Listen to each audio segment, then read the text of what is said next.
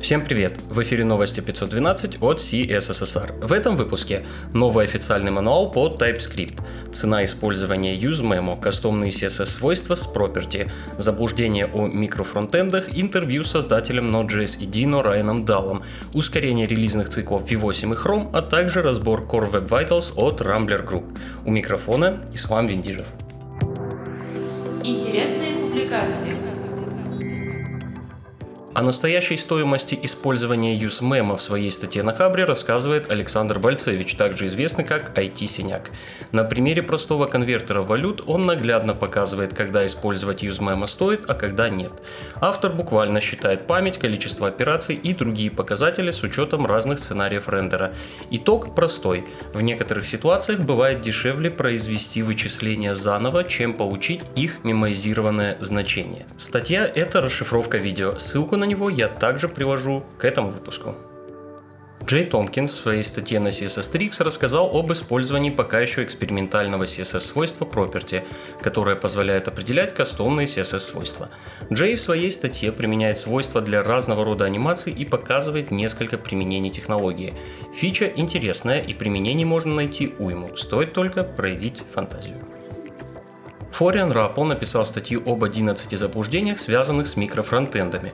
Фориан упоминает такие распространенные заблуждения, как обязательность использования разных фреймворков, то, что микрофронтенды работают только на клиенте. Также он упоминает код-шеринг, заблуждение, связанное с микросервисной архитектурой и монорепозиториями.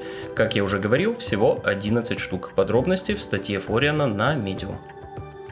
Юна Кравец рассказала об обработке анимаций на графических процессорах систем. Chrome уже давно обрабатывает некоторые CSS-трансформации на GPU, а в Chrome 89 на GPU обрабатываются и SVG анимации. С точки зрения разработки делать ничего не нужно. GPU автоматически решает, какие анимации обрабатывать. Также теперь будут обрабатываться трансформации, которые используют проценты как единицы измерения. В будущих релизах список анимаций, которые будут обрабатываться GPU, будет расширяться. Следующий материал – интервью с создателем Node.js и Dino Райаном Далом от команды Evron.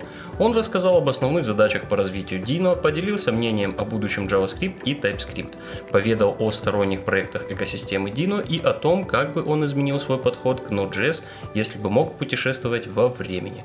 Затронули и другие темы – разработку на Rust, возможность добавления типизации в JavaScript и почему Райан все еще работает в Vim. В блоге Rambler Group подробно разобрали Core Web Vitals. Пошуметь о новых метриках уже успели все и обсудить и построить теории заговора. Эта статья несколько более полезная. В ней метрики подробно разбираются, рассказывается, почему выбрали именно их и как их правильно интерпретировать. В конце статьи есть раздел с советами по улучшению этих показателей и ссылки на другие полезные статьи по теме. Напомню, что в недалеком будущем именно эти метрики будут участвовать в ранжировании ресурсов поисковой системой завершает рубрику «Ресурс», на котором собраны фичи, о реализации которых не могут договориться разные браузеры. Речь идет о таких фичах, как, например, WebNFC, WebBluetooth и другие. Список интересен еще и тем, что в нем есть и причины, по которым тот или иной браузер не реализует конкретную фичу.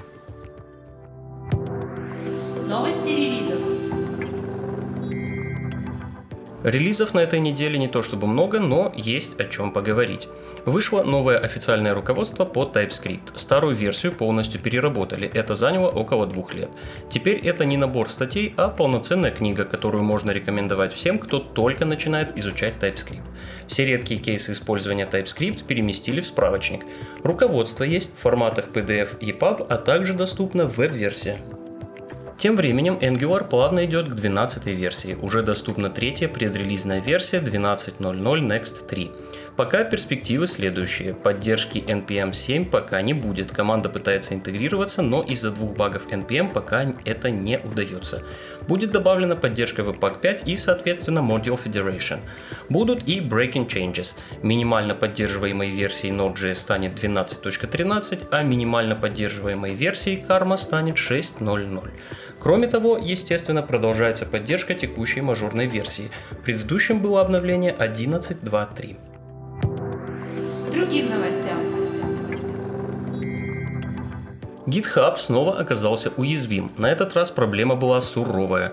Ни много ни мало, один пользователь мог получить полный доступ к сеансу другого. Уязвимость появилась из-за состояния гонки при обработке запросов бэкэндом.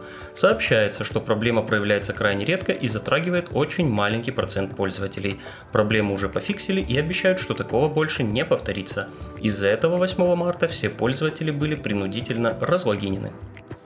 Объявляют 2021 год годом ускорения релизов. Google Chrome переходит на новый релизный цикл. Браузер будет выходить каждые 4 недели вместо 6. Новый график вступит в силу начиная с Chrome 94, который выйдет 21 сентября. Вслед за Chrome и именно по причине ускорения его релизов аналогично поступает команда V8. Соответственно, начнут синхронно с браузером. Первая версия движка в новом релизном графике будет 9.4. Вот вам еще события из мира Ubuntu. Canonical объявила, что будущие приложения для Ubuntu будут написаны на Flutter. Напомню, что на прошлой неделе вышла вторая версия фреймворка, так что вполне возможно, что пора присмотреться к нему и к языку Dart повнимательнее. Все ссылки на инфоповоды и сопутствующие материалы вы найдете в описании выпуска. С вами был Ислам Виндижев. До встречи в следующем выпуске.